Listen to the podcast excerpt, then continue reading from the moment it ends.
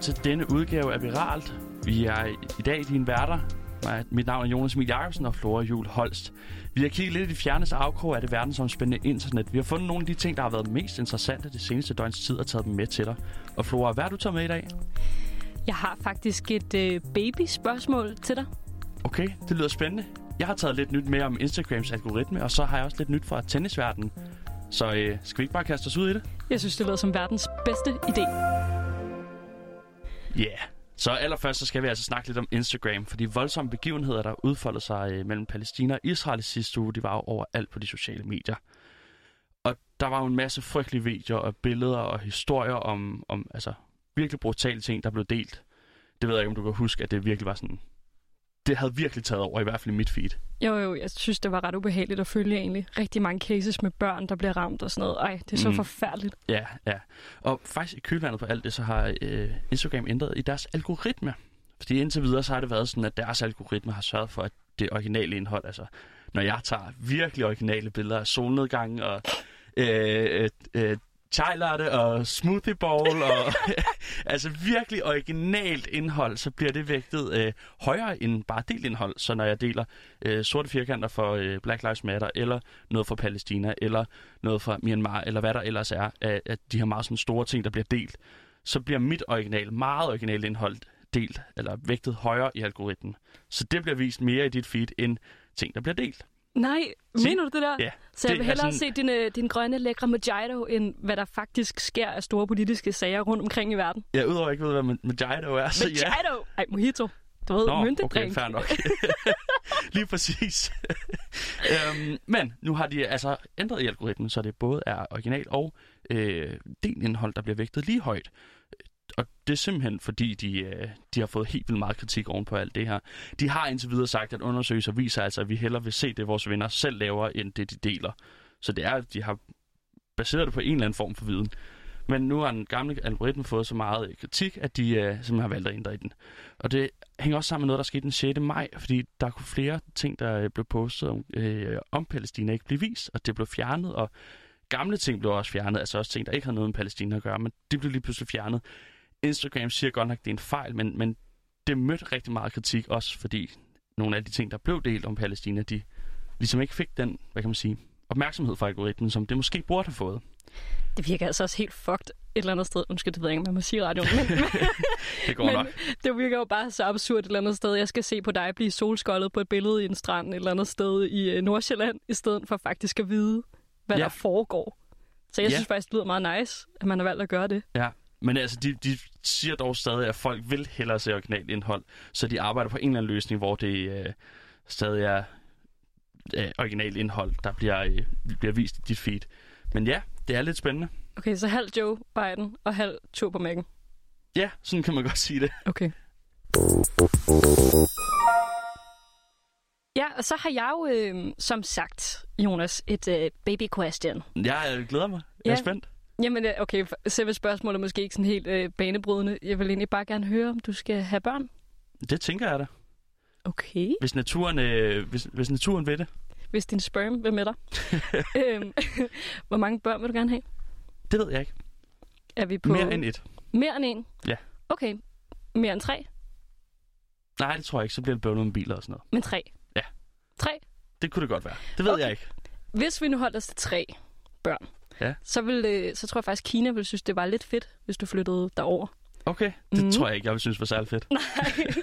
Okay, fair nok. Så fred med det. Måske behøver du ikke at gøre det. Men, øhm, men i hvert fald, det er det, som Kina de prøver at få sat gang i lige nu. Det er et slags babyboom. Okay. Ja. Øhm, de har nemlig indført en øh, trebarnspolitik nu. Og øh, faktisk, hvis jeg lige skal citere deres øh, eget, øh, altså regeringens nyhedsbyrå øh, Xinhua, så vil de gerne videre optimere fødselspolitikken ved at implementere en et gift ægtepar kan få tre børn-politik. Okay, yeah. de vil gerne hvad? På, videre optimere? Øh, okay, det direkte citat er, for at videre optimere fødselspolitikken vil Kina implementere en et gift ægtepar kan få tre børn-politik. Okay, det lyder øh, helt vildt kinesisk. Ja, det er ret fedt. Og det er altså, øh, som sagt, et, øh, et nyk opad, fordi Det har du måske nok hørt. Altså, engang har de haft en etbarnspolitik. Mm-hmm. Mm-hmm. Så blev det til en tobarnspolitik. Og nu øh, skruer de det så op til tre, fordi de godt kan begynde at se sådan, okay, øh, øh, vi er ret mange, der er ved at blive lidt gamle nu. Der er faktisk ikke særlig mange unge mennesker til at tage sig af os, når vi kommer du ved, på, skal på hjem eller plejes. Og øh, der er faktisk heller ikke helt nok til ligesom at fylde arbejdsmarkedet ud om nogle år. Ikke? Altså, det virker helt vildt, men, men det giver selvfølgelig god mening, hvis, øh, hvis to mennesker kun reproducerer to mennesker, så må der jo være forholdsvis meget stillestand. Ved du, ved du faktisk, hvorfor de, øh, de indførte etbarnspolitikken oprindeligt, Jonas? Nej, jeg kan bare kun huske nogle skræmme historier, man hørte, da man var lille, om at hvis man bliver født som pige i Kina, så bliver man bare slået ihjel, fordi man vil hellere have en dreng og sådan noget. Det, det kan, jeg husker de der skræmme historier, der fik en til at tænke, at Kina var der et forfærdeligt sted. Ja, Jamen, det, er også, det er faktisk rigtigt nok, det der med, øh, med piger. Det kommer jeg lige til. Øhm, men det går faktisk helt tilbage til, det her det lyder lidt latterligt, men det går tilbage til dengang formand Mao var den kommunistiske leder i Kina. Mm. I 1949 så sagde han nemlig, et stærkt Kina er et folkerigt Kina. Ej, okay, måske sagde han det ikke så bredt, som jeg lige Det gjorde. tænker jeg, han gør. Det tænker jeg faktisk. ja, men øh, der prøvede han i hvert fald at hype folk til at få rigtig mange børn. Fordi, du ved, hvis vi var mange, så kunne vi vælte verden, ikke? Så i 1970, der fik hver kvinde i Kina i gennemsnit næsten seks børn. Hold da op. Ja, ja. Og det er altså mega smart, ikke? De blev mega mange. Men det blev så heller ikke rigtig noget, øh, økonomien kunne holde til. Nej. Så lavede man så den her etbarnspolitik. Og det var nemlig, som du sagde, så gjorde det, at øh, man for eksempel øh, ikke fik særlig mange øh, pigebørn. Fordi nu var reglen, du må kun få ét barn. Mm. Ja, og det gjorde, altså, altså metoderne var så hardcore. Det var tvangssterilisation helt op til 8. måned i graviditeten. Og folk fik bortadopteret deres børn mod deres vilje og blev fyret, hvis de fik et ekstra barn. Og um, latterlige ting. Der var folk, der var nødt til at efterlade deres børn på gaden for at dø, fordi de, de ikke måtte, altså, ligesom, folk måtte ikke finde ud af, at de havde fået et ekstra barn. Og sådan. Øh, det lyder her. Ja, frygteligt. Ja. Prøv at gætte, øh, hvor mange sterilisationer tror du, der var, dengang man havde etbarnspolitikken? Altså i hvert fald det, der er dokumenteret af øh, global nyt. Det, det ved jeg slet ikke, om jeg tør at gætte på. Det er jo vanvittigt tal, sikkert. Ja, og det er jo sikkert ikke engang det rigtige tal, vel? Men Nej. øhm, 196 millioner sterilisationer. Ej, ej, Ja. ej, jeg havde slet ikke gættet så højt. Nej, hvad med aborter? Det, det ved jeg ikke, men sikkert også deroppe af en. Altså mange, mange, mange millioner. Ja, 336 millioner aborter. Jamen altså, for fanden. Ja, det er jo bare lidt grinerne, ikke? Så de går fra mave, der siger, kan vi så få gang i det der, ikke? Ja, Og så siger de, ah, okay, lad os lige stoppe det, og det gør vi også bare på en virkelig hissig måde. Og så kommer de så til netop den her konklusion, hov, okay, haha, nu mangler vi faktisk børn igen. Øhm, og så derfor har de så indført først den her øh, tobarnspolitik, som faktisk ikke rigtig har virket. Altså, folk har ikke givet at få børn alligevel.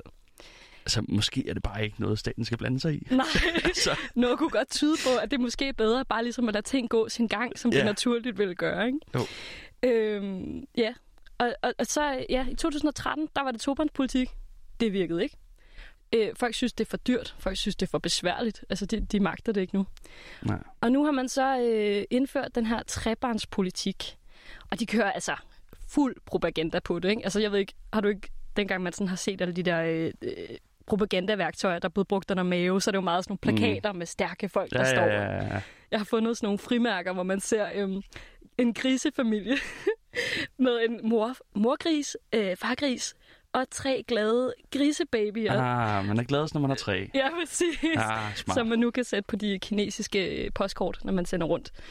Øhm, men altså det her med at indføre en trebarnspolitik, det er der egentlig sådan ret meget kritik omkring. Altså Mm. sådan, øh, der er sociologer og andre eksperter derude og sige, "It- it's not gonna work, guys. Mm. Altså folk gider ikke mere. Og øh, altså sådan, øh, folk, altså jeg har også set interviews med folk, de gider bare ikke. Altså, Nej, nej. Hvad tror du egentlig, øh, hvad tror du Kina gør, hvis, hvis folk siger, nej, vi gider ikke? Det, så laver de vel en ny regel. det, det er vel det, de plejer at gøre. Ja, det er selvfølgelig rigtigt. Ja. Det er spændende. Det må vi lige se, hvad det bliver til. Ja. Men ellers så må de jo få sådan nogle øh, plejerobotter, som man har på plejehjemmene i Japan. Det er også en løsning. Det lyder faktisk også kinesisk. Ja. Nå, Flora, vi skal lige lynhurtigt forbi uh, sportens verden, fordi siger Naomi Osaka der noget. Øhm, for at være helt ærlig, jeg synes lidt, det lyder som sådan noget, man døber i soja, tager man en spisepind og stikker ja, i munden. nej, det er en øh, japansk øh, tennisspiller. øhm, ja. Men hun har, hun har simpelthen trukket sig fra French Open, øh, fordi hun i søndags, efter hun vandt øh, i sin åbningskamp over Patricia Maria Tick, der skippede hun at snakke med pressen bagefter. Og øh, det er tennisspillere forpligtet til at gøre. Så hun Nå. fik faktisk en bøde på 15.000 dollars, og fik at vide, at hvis hun blev ved med at lade være med at snakke med pressen efter kampen, så kunne hun faktisk blive smidt ud af turneringen. Nej, findes der ikke en øvdag? Øh, nej, det gør der ikke, og det var faktisk lige præcis det, hun havde brug for. Fordi i går, der trak hun sig så fuldstændig, fordi hun sagde, hun har brug for tid væk fra banen for at fokusere på sit mentale helbred. Og hun siger, at hun ikke bare smider om, som er udtrykket mental helbred, fordi hun har faktisk haft depression, og hun føler angst, når hun skal snakke med pressen. Ikke fordi han er en dårlig mand, men fordi hun altså, at skulle stille op til det, der er så stort og så mange mennesker, der kigger på, det får hun angst af. Så hun øh, skippede pressen der søndag, fordi hun følte sig sårbar. Øhm, men hun vil så gerne lige tage en snak med turneringen på et senere tidspunkt for at finde ud af, hvordan man kan gøre det bedre for spillere og presse og fans og alle. Og det har så lidt gang i en diskussion, fordi er sportsstjerner forpligtet til at tale med medierne? Skylder de fansene? Og alt det her bliver jo så diskuteret nu. Så det er øh, en, en spændende diskussion, der er blevet sat i gang i det her. Men Flora, det Ja. betyder også, at vi har været rundt på netop på 10 minutters tid, og øh, vi dermed er kommet til enden af programmet. De værter i dag har været mig, Jonas Emil Jacobsen og Flora Jul Holst. Tak fordi du lyttede med. Ja, tak.